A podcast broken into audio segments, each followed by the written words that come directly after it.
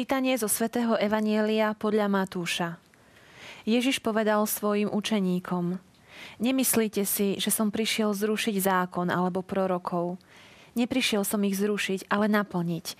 Veru hovorím vám, kým sa nepominie nebo a zem, nepominie sa ani jediné písmeno, ani jediná čiarka zo zákona, kým sa všetko nesplní.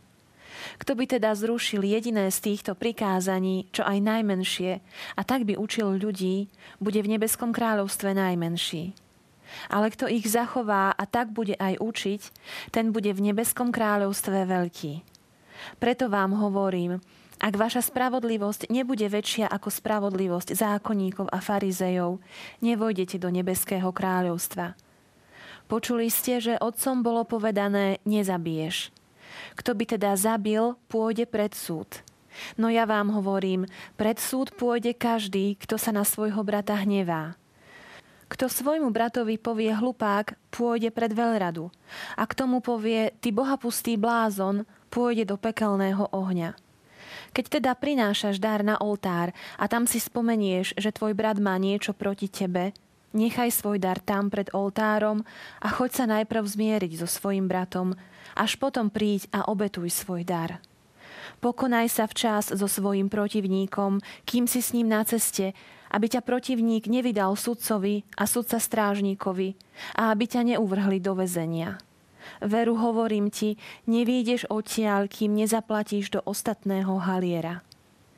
Počuli ste, že bolo povedané, zoložíš. No ja vám hovorím, každý, kto na ženu hľadí žiadostivo, už s ňou cudzoložil vo svojom srdci. Ak ťa zvádza na hriech tvoje pravé oko, vylúb ho a odhoď od seba, lebo je pre teba lepšie, ak zahynie jeden z tvojich údov, ako keby sa malo celé tvoje telo dostať do pekla. A ak ťa zvádza na hriech tvoja pravá ruka, otni ju a odhoď od seba, lebo je pre teba lepšie, ak zahynie jeden z tvojich údov, ako keby malo ísť celé tvoje telo do pekla. Ďalej bolo povedané, kto prepustí svoju manželku, nech jej dá priepustný list. No ja vám hovorím, každý, kto prepustí svoju manželku, okrem prípadu smilstva, vystavuje ju cudzoložstvu. A kto si vezme prepustenú ženu, cudzoloží. A zasa ste počuli, že otcom bolo povedané, nebudeš krivo prisahať, ale splníš, čo si pánovi prisahal. No ja vám hovorím, vôbec neprisahajte ani na nebo, lebo ono je Božím trónom, ani na zem, lebo ona je podnožkou jeho nôh, ani na Jeruzalem, pretože je mestom veľkého kráľa. Ani na svoju hlavu neprisahaj, lebo ani jediný vlas nemôžeš urobiť bielým alebo čiernym. Ale vaša reč nech je áno, áno, nie, nie. Čo je navyše, pochádza od zlého.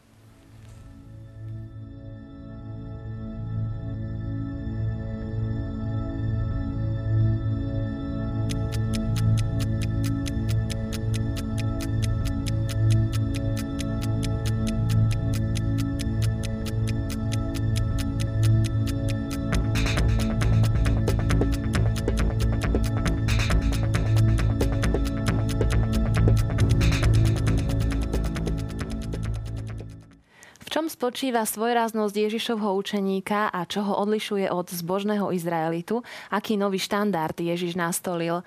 Na toto sa budem pýtať biblistu Jozefa Jančoviča, farára z domu svätého Martina. Vítajte u nás. Ďakujem pekne. Otec Jozef, pán Ježiš na začiatku tohto úrivku vyjadruje úctu k zákonu. Hovorí, že ho neprišiel zrušiť, ale naplniť a že každý, kto ho zachováva, bude v nebeskom kráľovstve veľký. Ale potom vidíme, že prináša akési novoty a zmeny. Áno, mm, Ježiš, ktorý začína isté nové hnutie aj v rámci izraelského národa, je ten, ktorý má veľký rešpekt samozrejme k Božiemu zákonu, ktorý e, zostáva platný, nebol odvolaný ani Ježišom, ale Ježiš ide prehlbiť e, zákona, dotkne sa akoby koreňa zákona, respektíve ducha zákona. A Ježiš má veľkú úctu, je tu istá kontinuita, ale zároveň aj niečo nové, čo prichádza s ním, teda tá diskontinuita. Ježiš má e, v úcte zákon aj preto, pretože on, keďže začína aj niečo nové, tak rešpektuje práve túto skutočnosť a nikto, kto chce založiť niečo nové, nemôže prísť nejakým, s nejakým takým pohľadom, že teda to, čo bolo, je úplne na nič a teda to, čo ja prinášam, je valné. Ježiš nám v podstate predstavuje nového Mojžiša, ktorý má veľkú úctu k tomu, čo bolo cez Mojžiša povedané ľudu.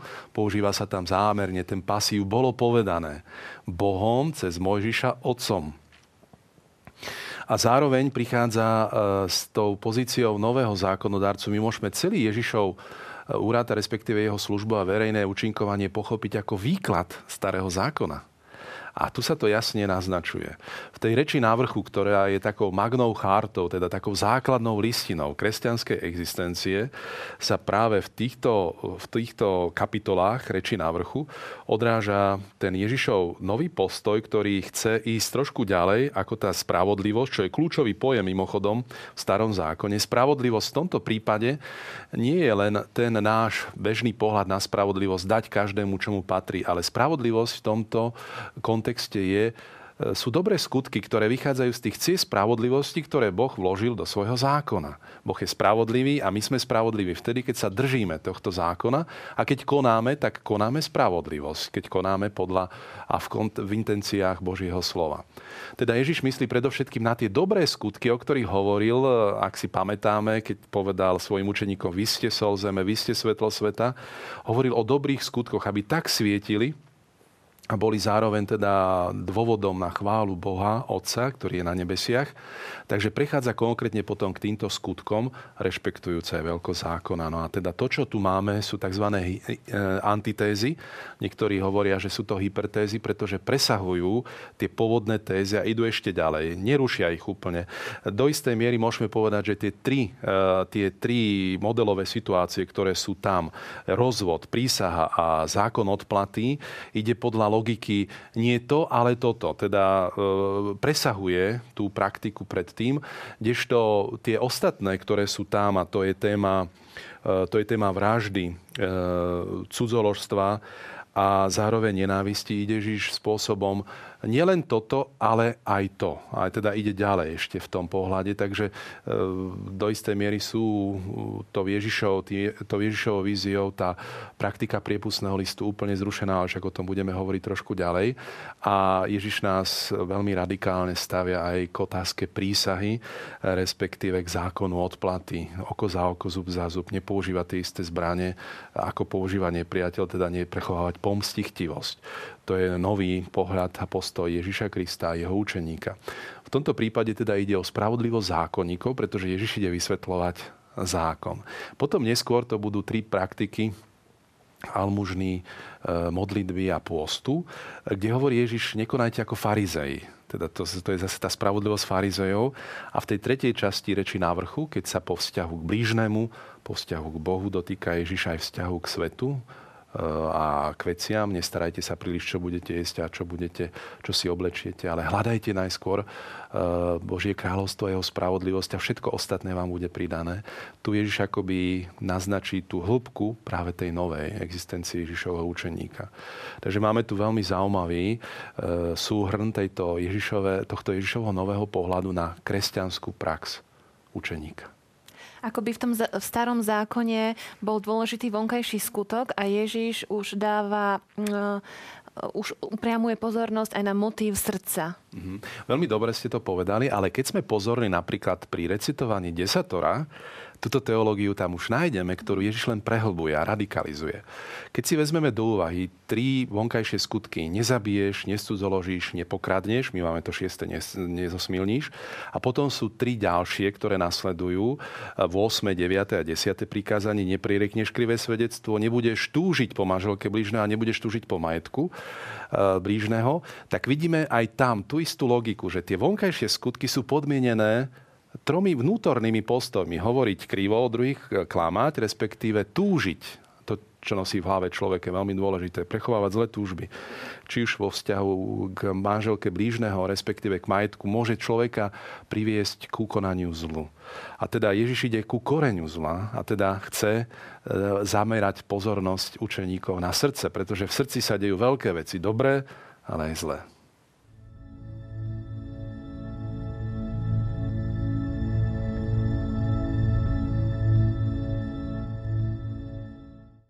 Otec Jozef, keď sa pozerám e, na ten predmet, ktorý ste priniesli, tak vidíme tam rastlinu, ale dôležité sú tam tie korene a končili sme predchádzajúci vstup s tým, že Ježiš ide ku koreňom.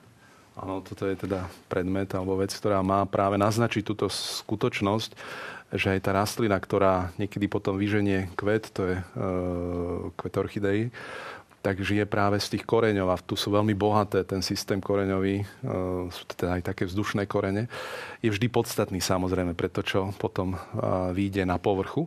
Takisto je to teda aj v našom živote, že teda vždy je dôležitý ten koreň, kde vznikajú tie e, myšlienky, kde sa rodia túžby a Ježiš nie náhodou chce upriamiť pozornosť, keď riešia otázku čistoty a nečistoty, práve otázku srdca riešia hovorí, že tam sa rodia dobré veci aj zlé. Teda je to isté prehlbenie zo strany Ježiša aj vo vzťahu k tomu zákonu a teda ide sa na koreň, e, radikalizuje Ježiš e, zákon, nie v zmysle, že by ho sprísňoval, lebo ten, kto sprísňuje veci a žiada platenie vyšších daní, nikdy nie je populárny, ale Ježiš chce e, upriamiť pozornosť ako veľký starozákonní proroci, v čom je problém, kde tkvie koreň veci a teda e, takýmto spôsobom nás Ježiš vedie k tým koreňom. Vieme, že aj za slovom radikálny je práve latinské slovo radix, koreň.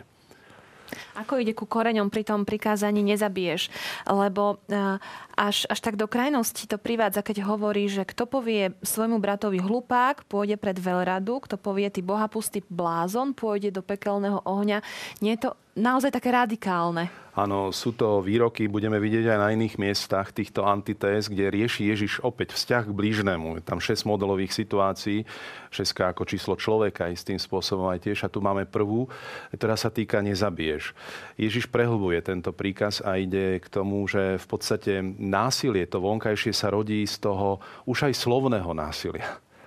A proste tieto nadávky sú toho jasným dôkazom. E, či už otázka jednak hnevu, alebo potom aj konkrétne výroky, ktoré človek povie a my vieme, aké vie byť e, veľmi kruté slovné násilie v našich vzťahoch, ale vo vzťahoch aj národov, treba sa, alebo aj zo strany tých skupín, ktoré nenávidia tie druhé, tak práve tieto nadávky sú tiež výrazom e, vtedajšej praxe kde človek, keď povedal tomu druhému raka v aramejčine, e, označovalo to v podstate človeka, ktorý bol e, hlupák a e, bola to veľmi silná nadávka. Ježiš chce upozorniť, že teda už aj v tomto násilí je problém. A keď niekto povie druhému, v grečne to nachádzame v novom zákonnom texte ako moré, odraz, odraz moros, teda blázon, teda ten, kto je bez rozumu, alebo ktorý dokonca ani s Bohom nemá nič spoločné, tý bohapustý blázon, tak keď takto blížny katalogizuje alebo charakterizuje toho druhého, e, robí súd nad tým druhým, tak sám si zaslúži súd.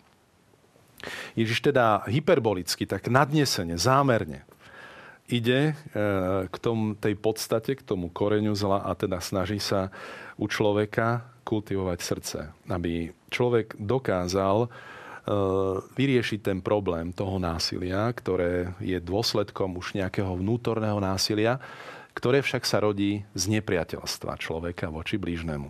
Čoho dôkazom sú potom aj tie dve známe podobenstva, keď Ježiš rozvíja e, tento zákaz e, nadávania, respektíve radikalizuje ten príkaz nezabiješ, keď teda prinášaš dar na oltár a tam si spomenie, že tvoj brat má niečo proti tebe, nechaj svoj dar tam pred oltárom a chod sa najprv zmieriť so svojim bratom.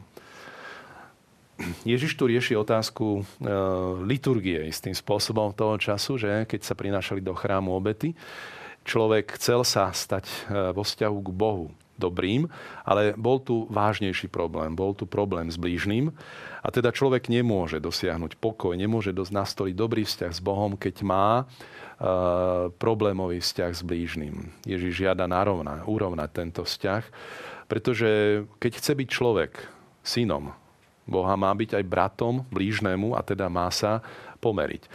Ježiš to prehlbuje ďalším podobenstvom, keď si na ceste na súd pomer sa so svojim blížnym, aby ťa náhodou nevydal sudcovi ten tvoj blížny, on strážnikovi a ne, odtiaľ, dokiaľ nezaplatíš do posledného haliera. Je to akoby istá perspektíva väčšnosti, kde človek môže za nezvládnuté vzťahy, ktoré nedokáže vyriešiť, skutočne byť, e, byť e, zatratený, respektíve nájsť sa mimo Boha. A teda Ježiš akoby apeluje, aby človek robil tu všetko možné, aby nastolil tie správne vzťahy k blížnym.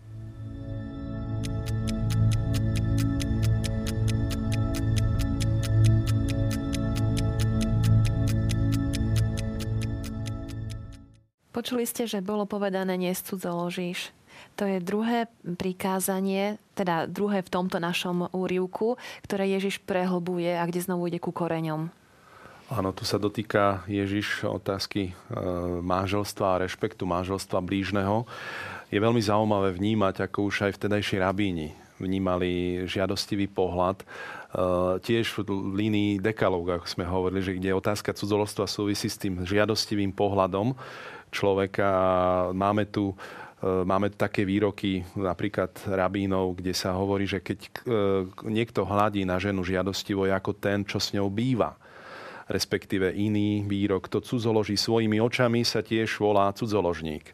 Ježiš len teda pokračuje v línii týchto veľkých rabínov vtedajšej doby a mm, rozvíja túto tému a dáva do pozornosti e, a opäť to, čo vedie človeka k takémuto žiadostivému, cielenému pohľadu. To nie je len nejaký taký pohľad, ale teda je to pohľad s istou túžbou, hlbokou žiadosťou a teda tiež chce riešiť koreň tohto zla. A teda rozvíja tam tú tému pravého oka a pravej ruky veľmi zaujímavé tiež vnímať, že niektorí rabíni vnímali práve e, ruky ako tie, ktoré tiež aj v tejto oblasti hrešia. Vieme aj z akého titulu možno, že a teda Ježiš rozvíja túto mm, tému žiadosti cez oko a cez ruku, cez ruku. Opäť, keď chceme poukázať na tú radikalitu Ježiša Krista, nie oko, nie ruka je problém, dokonca sa hovorí o pravom oku, o pravej ruke, teda tá e, priaznivá, tá, ktorú väčšina ľudí používa, treba z otázka ruky a podobné, e, alebo oko, naznačujú tú priaznivú stranu.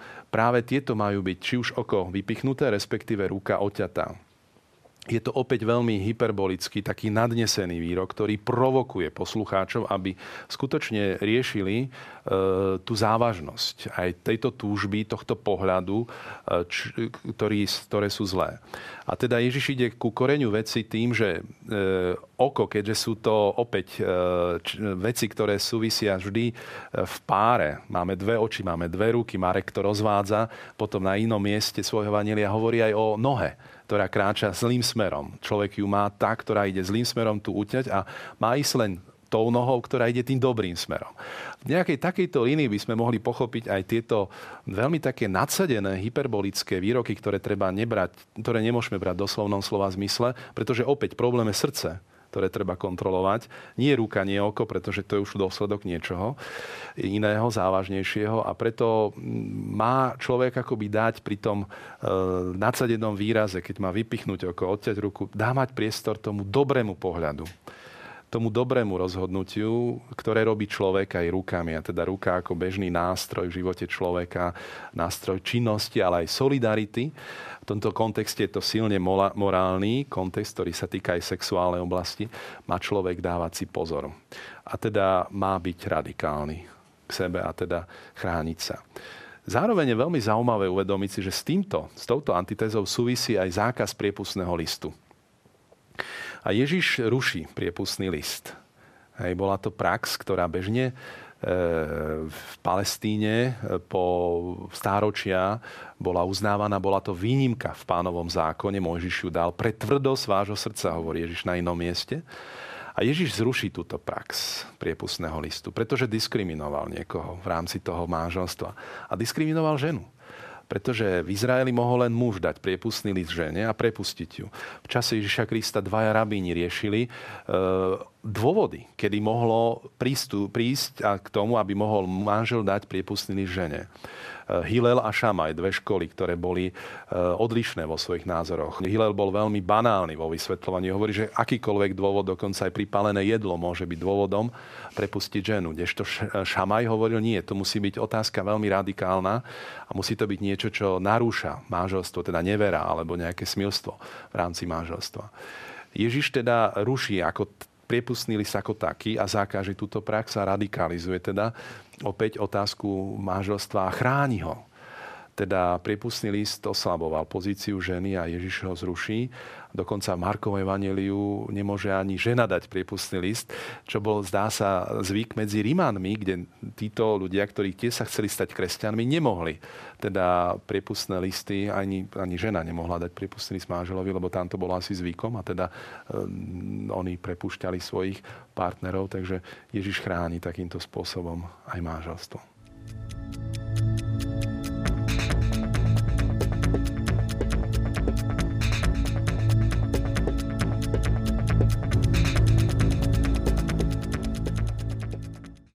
Nebudeš krivo prisahať, ale ja vám hovorím, vôbec neprisahajte.